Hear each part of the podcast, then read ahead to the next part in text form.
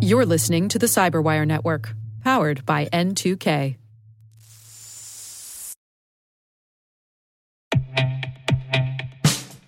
And now, a message from Cyberbit. Mastering cybersecurity is like mastering a sport.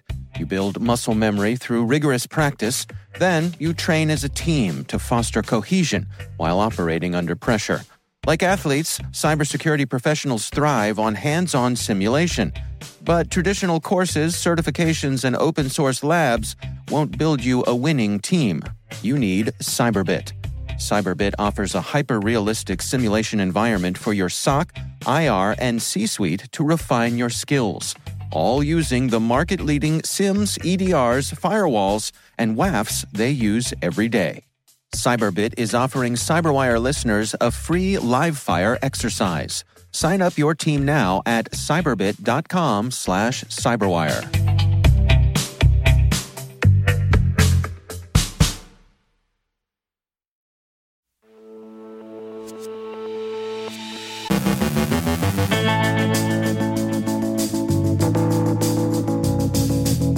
hacktivism appears to have hit Iran. Misconfigured Power Apps portals expose data on millions. The FBI warns of the activities of a ransomware affiliate gang. Mr. White Hat really does seem to have given back all that stolen altcoin. Ben Yelin checks in on Apple's CSAM plans. Our guest is Charles DeBeck from IBM Security on the true cost of a data breach. And finally, Dog Bites Man. Criminals cheat other criminals.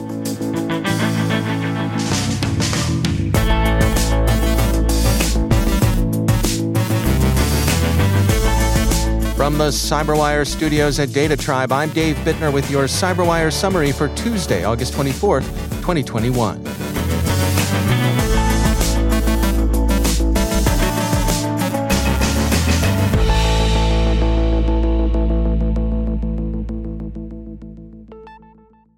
A group calling itself Adalat Ali, Justice of Ali, has posted video it says it obtained by compromising CCTV systems at Iran's Evin prison, Zero Day reports. Adalat Ali, which may be an Iranian dissident hacktivist group, says it wished to draw the world's attention to abusive conditions in Evin. Attribution and identification of the group remain unclear. While it looks like a hacktivist operation, that's a preliminary assessment. The hacked video is the second major region operation against Iranian systems after the attack on the country's railroads. Security firm UpGuard has disclosed that it found Microsoft Power Apps portals configured to allow public access. The researchers notified 47 organizations that their data were vulnerable to exposure. Some of the information at risk included personal information used for COVID 19 contact tracing, COVID 19 vaccination appointments, social security numbers for job applicants, employee IDs, and millions of names and email addresses. The issue involves misconfiguration as opposed to exploitation of a vulnerability. Users are addressing the misconfiguration. Wired puts the total of records exposed at around 38 million. That's exposure as opposed to known compromise, but in any case, it's a lot of records. UpGuard notified the organizations whose exposed instances it found, but it also informed Microsoft, which is, we note in disclosure, a CyberWire sponsor. Redmond responded by changing the default table permission. Starting October 2021, Microsoft said, all new provisioned portals will have strict as the default value instead of none. Microsoft has also made a portal checking tool available so organizations will be able to determine whether their data have inadvertently been exposed. UpGuard thinks the principal lessons to be learned from this experience are these. First, platform vendors might consider changing their product in response to observed user behavior, and platform operators should, quote, take ownership of misconfiguration issues sooner rather than leave third party researchers to identify and notify all instances of such misconfigurations. End quote. Second, software as a service providers should improve their users' visibility into access logs Third, anyone handling sensitive information should be prepared to handle reports from researchers of a data leak, breach, or exposure. And finally, UpGuard would like to see better understanding of the problem of data exposure. If you've left data open to the world, accessible to anyone, the people who find such data haven't hacked you. The US FBI yesterday warned of the activities of a ransomware gang styling itself the 1% Group. The record reports that the 1% Group is a criminal customer of ransomware as a service operators. It is, or has been, a known affiliate of REvil, Egregor, and Maze. Coveware pointed out, for example, that victims who didn't pay the 1% Group wound up mentioned in dispatches in REvil's Happy blog. The Bureau says that the extortion demands have proceeded in three escalatory stages. First, a leak warning. After initially gaining access to a victim network, 1% group actors leave a ransom note stating the data has been encrypted and exfiltrated. The note states the victim needs to contact the 1% group actors on Tor or the victim data will be leaked. If the victim does not make prompt communication within a week of infection, the 1% group actors follow up with emails and phone calls to the victim stating the data will be leaked. The second stage they describe as the 1% leak. If the victim does not pay the ransom quickly, the 1% group actors threaten to release a portion of the stolen data to various ClearNet websites. And then finally, the full leak. If the ransom is not paid in full after the 1% leak, 1% group actors threaten to sell the stolen data to the Sodinokibi Group 2 to publish at an auction. How do the attackers get access to their victims? Well, phishing, of course. Mr. White Hat, as Poly Network refers to the hacker who looted cryptocurrency held by the DeFi provider, has now returned all of the more than $600 million stolen in the theft Vice reports that Poly Network is now in the process of returning the holdings to their proper owners. Poly Network reports that it's well on the way to complete recovery, and all things considered, the company seems surprisingly pleased with Mr. Whitehat. Mr. Whitehat, whoever he is, has also, according to Vice, returned the $500,000 bounty he received from Poly Network. So, whether it was a demonstration from the start, a goof, or the crime it appeared to be, and whether the return of the funds was didactic, repentant, or motivated by the sensation of the hot breath of John Law on the back of the neck, the money's back and flowing into the wallets where it belongs. And good afternoon, Mr. Whitehat, wherever you are. And finally, security firm Digital Shadows this morning offered a look at fraud, contention, and mutual exploitation in the criminal underworld. The C2C market does function like a market, but a market with some very ugly corners. Digital Shadows says, quote, there are still some unscrupulous criminals out there, end quote, in what they would concede is an observation worthy of Captain Obvious. But what kinds of unscrupulous criminals are out there? What's their taxonomy? If you're interested in the C2C market, perhaps if you're asking for a friend, here are the two biggest families of faithless crooks. First, exit scams. Criminal proprietors of underworld markets close shop and abscond with their criminal customers' ill gotten money. And phishing. Yep, that carding forum you, Mr. and Mrs. Criminal, were interested in may in fact just be a spoof, and the invitation from Prince Mokele Mbembe's widow's carding shop may be designed to steal from you. That's just two, and we trust that human wit will evolve still others.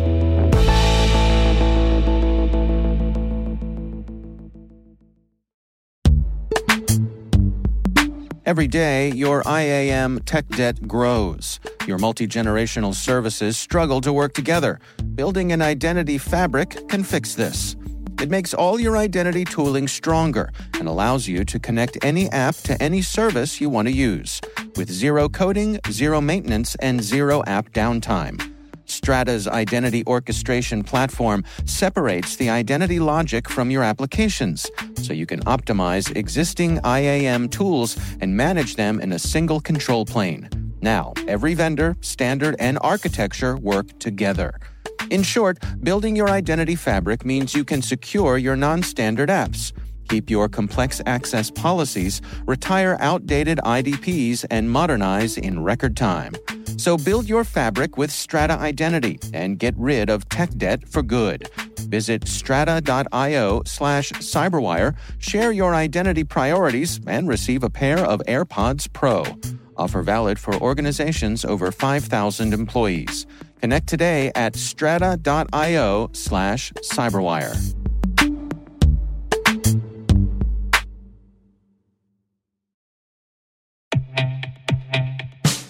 And now, a word from our sponsor, Syxsense provides award winning cloud based automated endpoint and vulnerability management solutions to streamline IT and security operations. With its advanced platform, businesses gain complete visibility and control over their infrastructure, reducing IT and security risks and optimizing operational efficiency. With Syxsense, you'll get real time alerts, risk based vulnerability prioritization and remediations, and an intuitive automation and orchestration engine so you can focus on your core business goals. Confident in the knowledge that your enterprise is secure, compliant, and running smoothly. To learn why enterprises choose Syxsense, visit syxsense.com.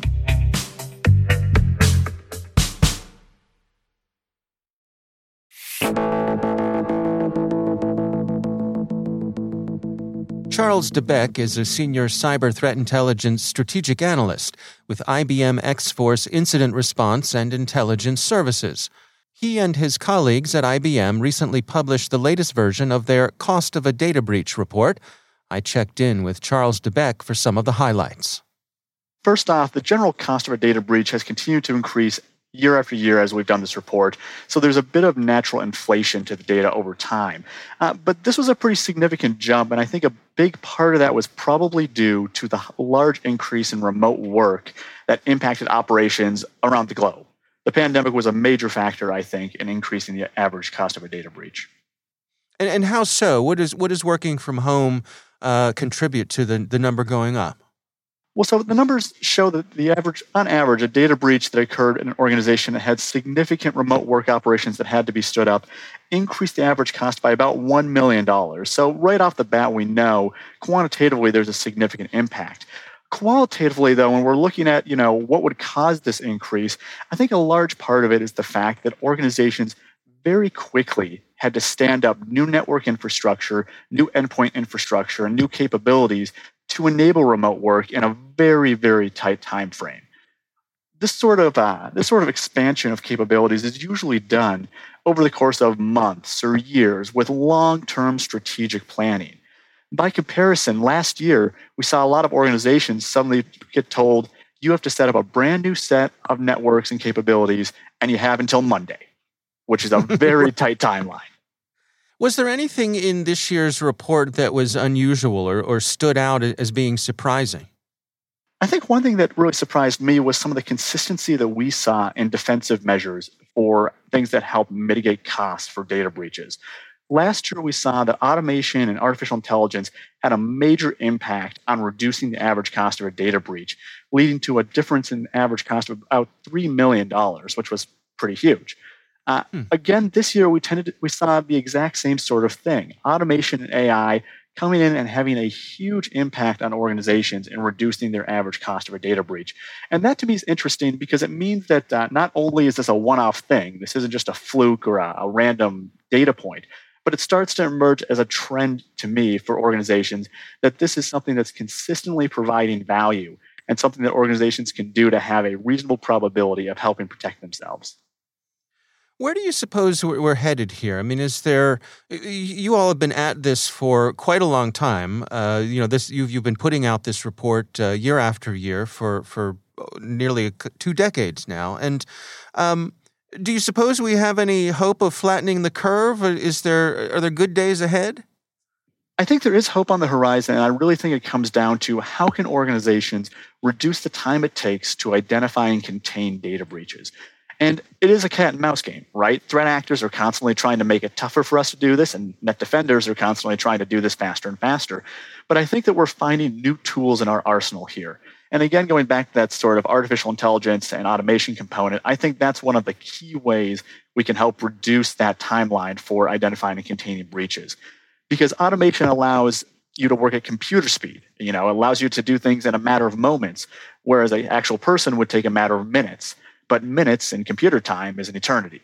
And so I think using analytics and using automation does, to me at least, provide a good sense of hope that organizations can do a lot to help reduce the cost of a data breach. But it is a very conscious investment. It's something that may not return on the investment immediately, but in the long term will provide significant benefits for an organization.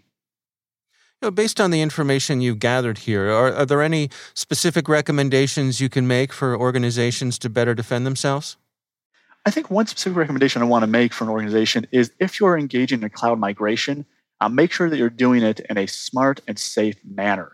Uh, one thing we found in this report that I thought was very interesting was that cloud migration was actually a major cost amplifier. So if an organization was breached while migrating to the cloud, that actually significantly increased the average cost of a data breach for them. Uh, so to me, the takeaway here is that organizations should still be moving to the cloud. There's a lot of security benefits, so we could talk for a really long time about all the great reasons why organizations should move into cloud environments.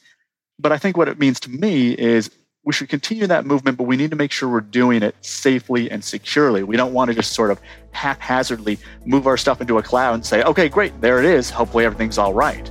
You know, we want to make sure that we're doing this in a way that makes sense so that we don't have a breach that happens during this migration process, which could be very costly for an organization. That's Charles DeBeck from IBM X Force.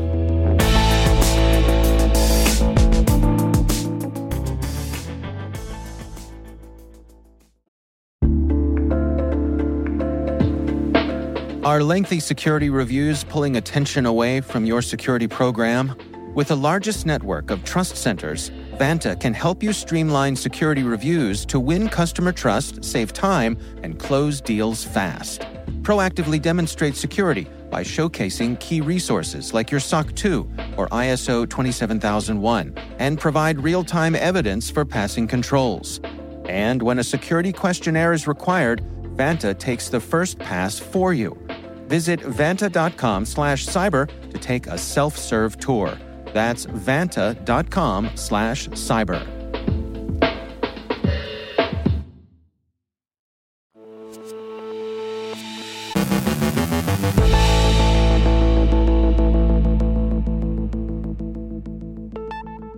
And joining me once again is Ben Yelin. He's from the University of Maryland Center for Health and Homeland Security and also my co host on the podcast Caveat, which, if you have not checked out yet, what are you waiting for? it's worth a listen.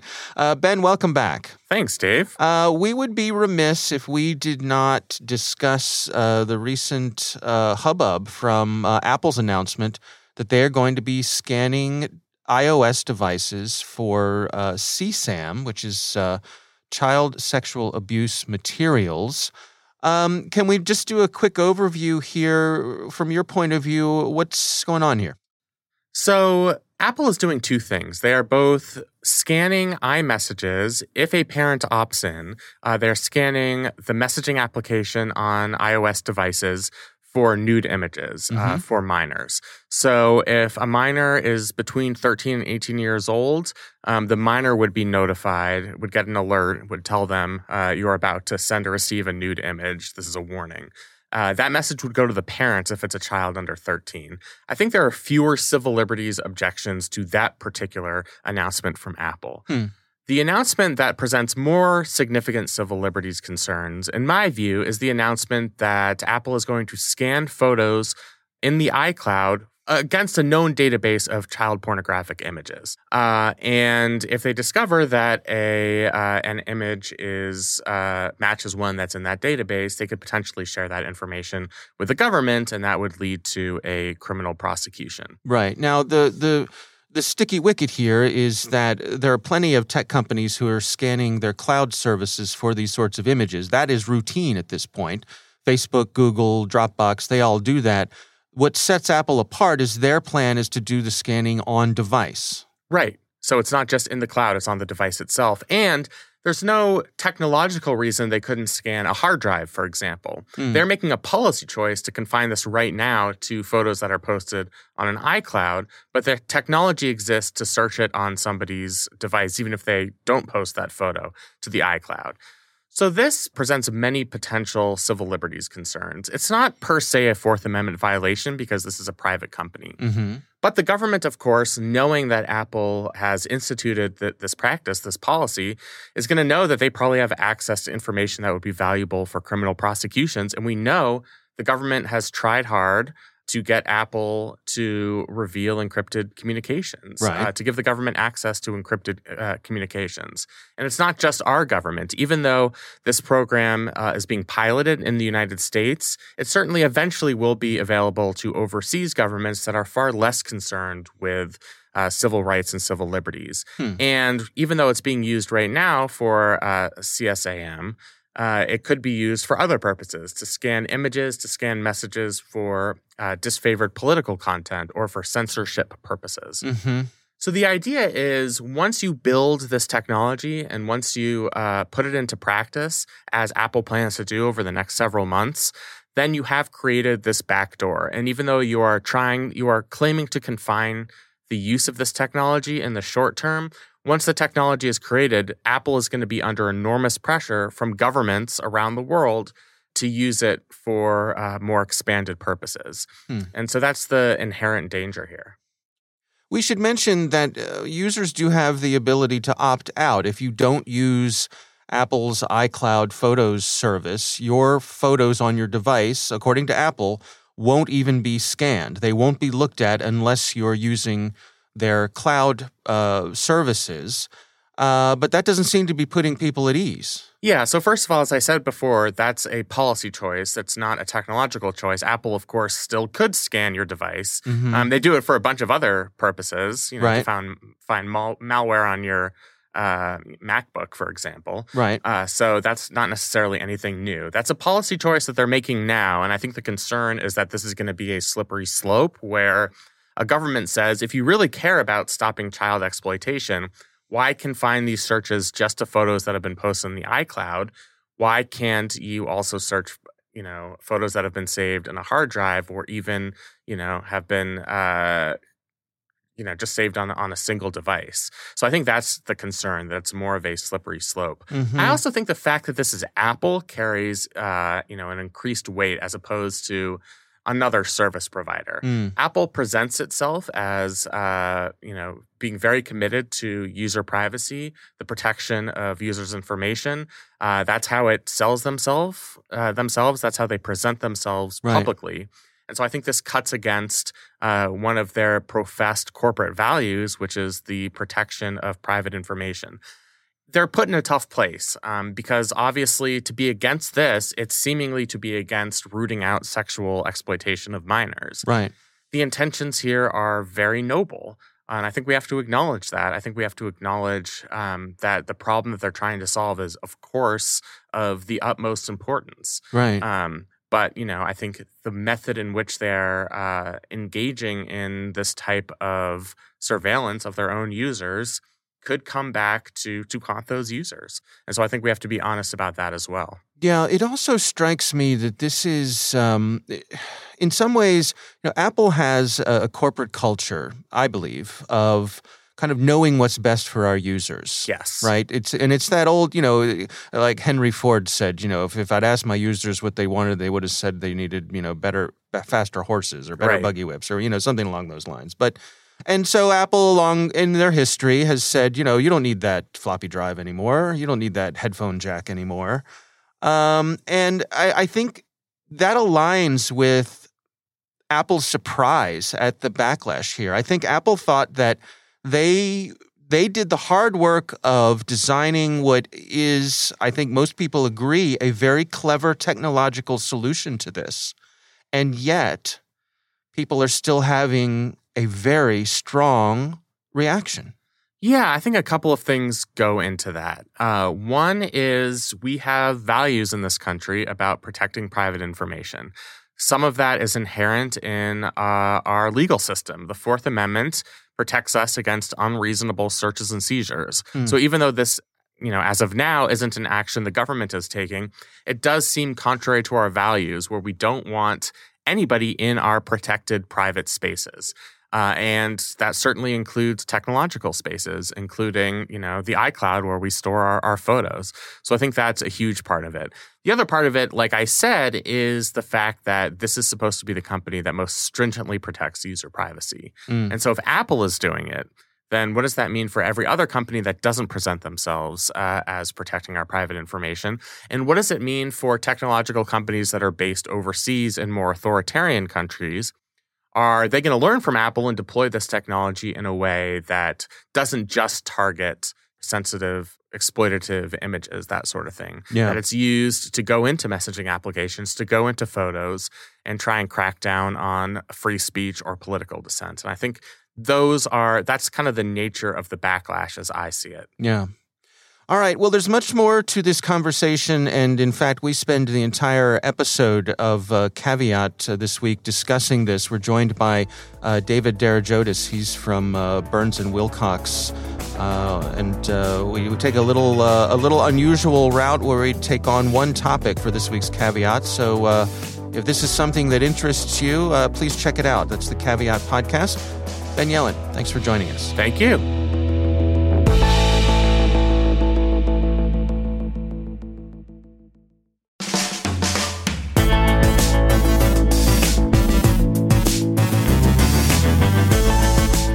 That's the Cyberwire. For links to all of today's stories, check out our daily briefing at thecyberwire.com. The Cyberwire podcast is proudly produced in Maryland out of the startup studios of Data Tribe where they're co building the next generation of cybersecurity teams and technologies. Our amazing Cyberwire team is Elliot Peltzman, Trey Hester, Puru Prakash, Justin Sabie, Tim Nodar, Joe Carrigan, Carole Theriault, Ben Yelin, Nick Veliky, Gina Johnson, Bennett Moe, Chris Russell, John Petrik, Jennifer Eiben, Rick Howard, Peter Kilpe, and I'm Dave Bittner. Thanks for listening. We'll see you back here tomorrow.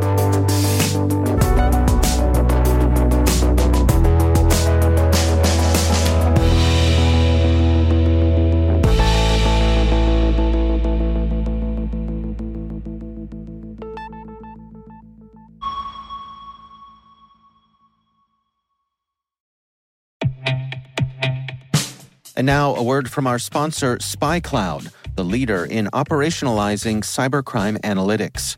Traditional threat intelligence is a thing of the past. Cyber criminals are stealing vast amounts of credentials, session cookies, and financial data every day, and it's hard to keep up. SpyCloud is the trusted partner businesses turn to to fully understand their darknet exposure risk and neutralize threats before it's too late. SpyCloud alerts your organization as soon as an employee or customer's data appears on the dark net, so you can act faster than bad actors to prevent cyber attacks like ransomware, session hijacking, account takeover, and online fraud. With insights from the industry's largest repository of recaptured data, protect the digital identities and systems most important to your business. Get your free corporate darknet exposure report at spycloud.com/cyberwire and see what information criminals have in their hands today. That's spycloud.com/cyberwire.